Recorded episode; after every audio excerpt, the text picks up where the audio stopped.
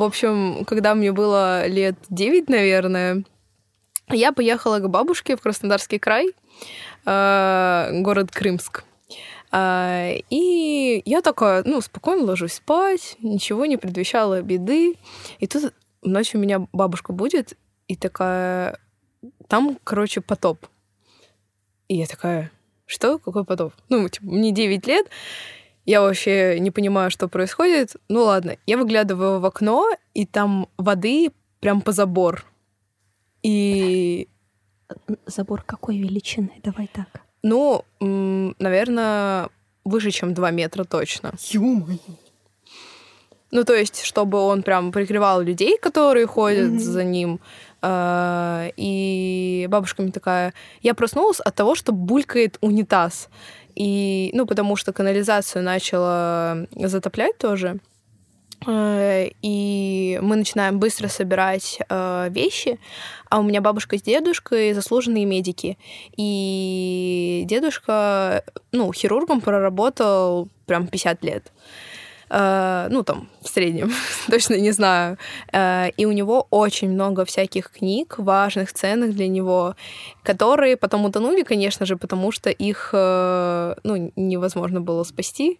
Все нельзя было, то есть нужно было там документы, какие-то самые важные вещи затащить на чердак. И мы быстро туда полезли, мы ставили стол на стол, потому что лестницы не было туда на чердак такой специальный. И мы туда залезли, и я помню э, эту стекловату, которая там была, везде лежала. Ну, это, короче, такой материал. Э, его вот на стройках часто можно да. встретить. И когда прикасаешься, как будто маленькие осколки тебе в, в кожу впиваются. Это прям максимально отвратительно.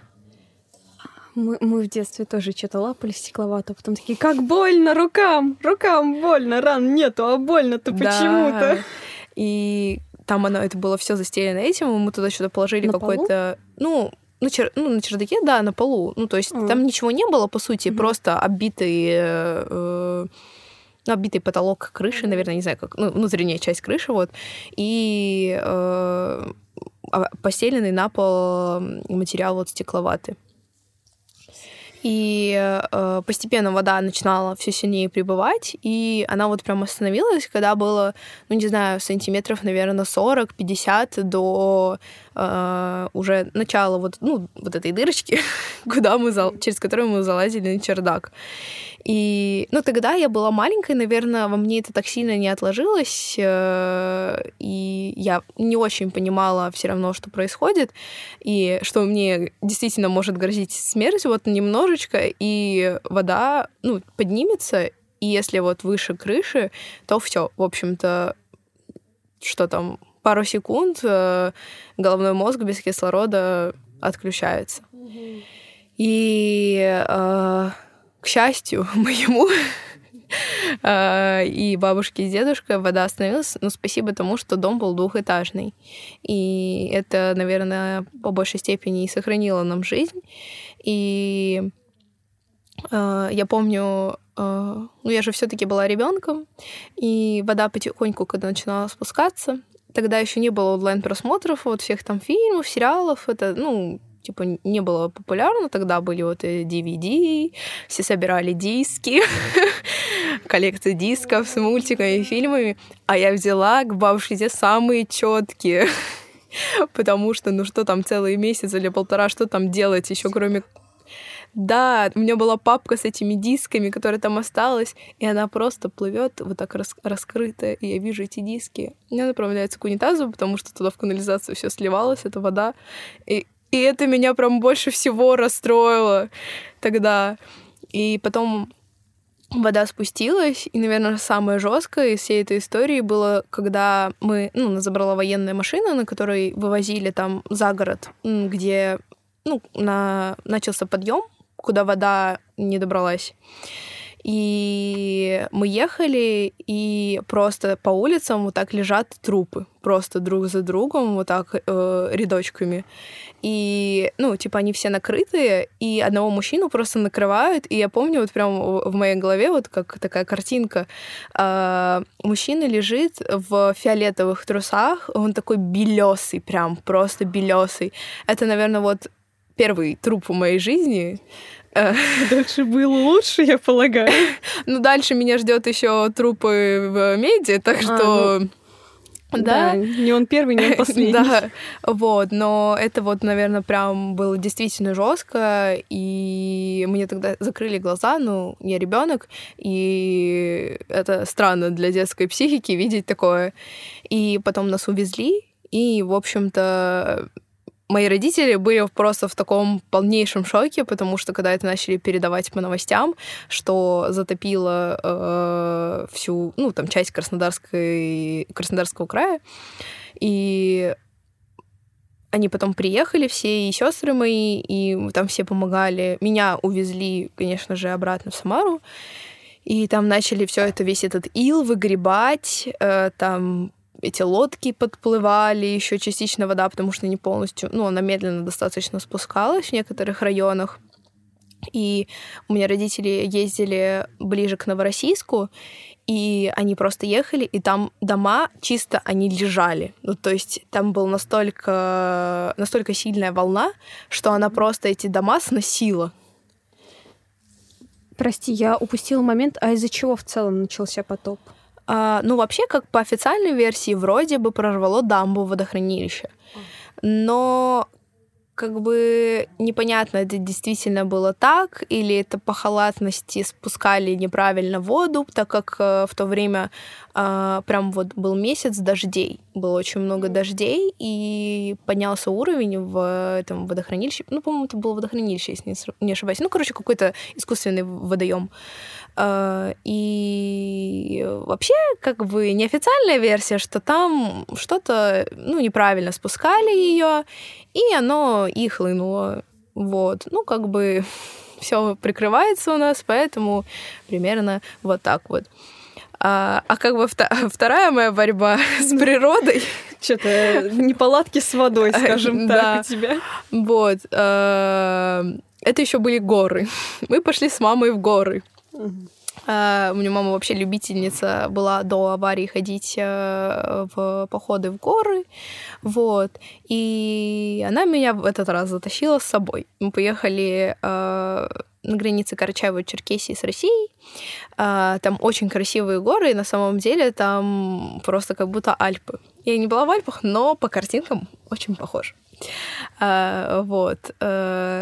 И мы должны были пойти на водопад красивый. Э, там что-то было то ли 10 километров, то ли что-то типа того идти туда. И моя мама, так как она была ну, через несколько лет после аварии, э, она не могла очень быстро ходить, поэтому она с более взрослой частью нашей группы пошла ну, чуть дальше. А мы вырвались вперед, и нас повел Кришна. Э, это ну, в общем, человек, который верит, э, ну, как отрасль религии. Они верят в Кришну. Mm-hmm. Вот, мы его назвали Кришна, поэтому. вот, и э, он нас повел, он должен был нас привести к этому водопаду, и там бы потом мы встретились. А, и мы идем, и что-то странное, выходим, уходим с тропинки, идем через какую-то высокую траву, просто там ни, ничего нет, а потом по каким-то камням понимаем, что там нет дороги, начинаем обратно спускаться. В общем, потом мы выходим на какую-то дорожку, и мы понимаем, что водопад остался в стороне, ну то есть его стало видно, и он в стороне, и туда спуститься никак невозможно, потому что там крутой склон. И он такой, ну, в общем-то, я не знал дорогу к водопаду. Я знал дорогу только к озеру, мне, в общем-то, нужно было к нему. Поэтому пойдем туда.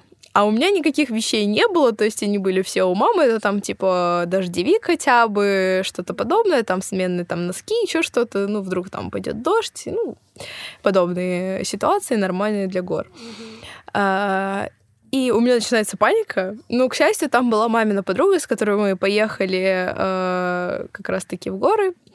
Э, вот. И мы поднимаемся, значит, наверх, идем, идем, идем, и все уже начинают хотеть есть, потому что часть э, тех, кто туда ушел, не планировали идти так далеко. Мы не брали ни еду, ничего. И мы идем, и тут нам встречается дом пограничников. Ну, так как это на границе с Карачаево-Черкесией. А, там стоял дом пограничников. А, ну, мы, конечно же, его вскрыли. А, потому что других вариантов у нас не было, еще собирался дождь, и вот часть э, вот Кришна и мамина подруга, еще кто-то пошли на это озеро, мы остались в этом доме. Мы, короче, затопили там печку, э, нарыли у них какие-то консервы, просто там объели их консервы. Прости, я хочу пошутить, что это, знаешь, из разряда Маши и три медведя. А кто спал на моей кровати? Да-да-да, это точно. И вот мы ждали, ждали, мы думаем, где они там заблудились, что нам делать, уже начинает потихоньку темнеть. И вот мы э, решаем пойти, ну все, они возвращаются, и мы идем вниз, и начинается дикий ливень. Просто, э, ну, к счастью, это было лето, поэтому оно было не очень холодное. А, и по дороге туда и обратно а, там был часть ледника. Ну, то есть, так как это очень высоко в горах, а, там был просто э, толстый слой льда и снега, по которому нужно было пройти, э, и очень крутой склон. То есть, если ты как бы э, оступишься, то, в общем-то, ты полетишь вниз в просто поток э, горной реки, который там просто дико крутой и с камнями гигантскими. И мы просто шли вот прям по следам друг друга, чтобы не провалиться, и обходили, а там еще провалилось, провалился снег прям в центре этого ледника, и, и нужно было обходить, ну, как раз, чтобы в эту дырку не провалиться мы обходили, и потом обратно, а обратно еще и под дождем. Если туда мы шли было более-менее, то обратно это было под дождем. И еще мы типа вообще, в общем, проходили много-много речек, э, где нужно было прям вот поддерживать друг друга, чтобы тоже не упасть и туда не скатиться по этим мокрым камням. И Я просто всю шутку думаю одну. Ну скажи. Про саночки. Детские забавы. Обычное лето в России. Да, ну ничего необычного. И вот мы шли под дождем, и это, наверное, вот прям самый запоминающийся момент жизни, когда я очень сильно замерзла. И, ну, в конце концов, мы, конечно же, вернулись, а мы никак не могли связаться, и мама просто там была в такой панике. Ну, логично, ее ребенка куда-то увели, и они пропали. То есть в общей сложности мы прошли где-то 30 километров и поднялись на высоту, по-моему, то ли 3000 метров, ну да, логично, метров над уровнем моря. Вот. Ну, то есть обычно... А, а так мы жили что-то 1500 или 1700 вот в лагере был. Вот. ну, то есть 15 километров туда, 15 километров обратно, и все это, по сути, туда в горку. Вот. Но я не, я не отрицаю того, что это было просто невероятно красиво, и это незабываемое, наверное, приключение в моей жизни. Вскрыть дом пограничника, и конечно. Так вот, я так сильно э, замерзла, что я пришла, а там, ну, то есть э, душ нагревался за счет того, что бачок от солнца нагревался, и я даже не заметила, что я не открывала холодную воду. Я просто мылась под кипятком. И я, когда выходила, просто там пар вот так был, и я закрываю, и я понимаю, что я все это время мылась просто под кипятком таким, я не знаю, диким просто. А, и я выхожу, и а мама, самое главное, подвернула ногу в этот день. Просто человек, который э, там несколько лет назад, там 3-4 года назад, я не помню, ну, сколько прошло, э, попадал в аварию, ломала ногу. Да почему бы не пойти в горы? Ну да. И потом на следующий день я сама оступилась и тоже подвернула ногу. И вместе мы с ней ехали обратно вниз подвернутыми ногами. И нас встречали бабушка с дедушкой, и они такие а, просто две хромые дамочки такие вернулись. Ну, как бы ничего необычного, да? Яблочко да. от яблони. Да, это точно. Поэтому с природой мы периодически, да, устраиваем соревнования, но пока что я вроде более-менее. Надеюсь, что э, с водой, с горами, там, с чем еще, с почвой мы уже сошли. А вот, надеюсь, без огня обойдемся больше в жизни. Да, огонь это уже как-то опасненько получается. Да, ну и вообще без каких-либо других стихийных э, бедствий. Вот э, никогда не знаешь, э, что тебя ждет. В, в общем-то, ты такой живешь, живешь, и вот Питер там затонет вдруг. как раз-таки, ну, не знаешь никогда. И, кстати, в этом плане э, я очень люблю фразу э, «делай все сейчас». Ну, то есть, э, особенно это касается именно взаимоотношений людей, то есть стоит говорить тогда, когда ты этого хочешь.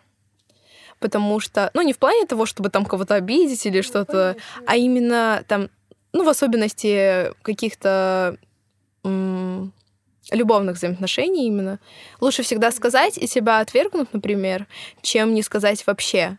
Потому что ты не знаешь, может быть, человек так же, как и ты, просто скрывает э, это. И вот в этом плане ты не знаешь, что будет завтра. Ну, то есть, возможно, этого человека не будет, а ты ему это не сказал, и ты будешь, например, об этом жалеть всю жизнь. И вот стихийные бедствия, там, неважно, там, просто огромное количество на самом деле всяких э, опасностей да, в нашем мире. Да, да даже кирпич на голову упадет, да. машина собьет, у нас же куча шумахеров всяких. Да вообще, это точно. Поэтому, да, синдром отложенной жизни надо, ну, тавтология, но откладывать. Ну да. И жить сегодняшним днем. Да, и всегда говорить людям о том, что вы их любите. Это, наверное, вот, кстати, самое важное. Никогда не откладывать это.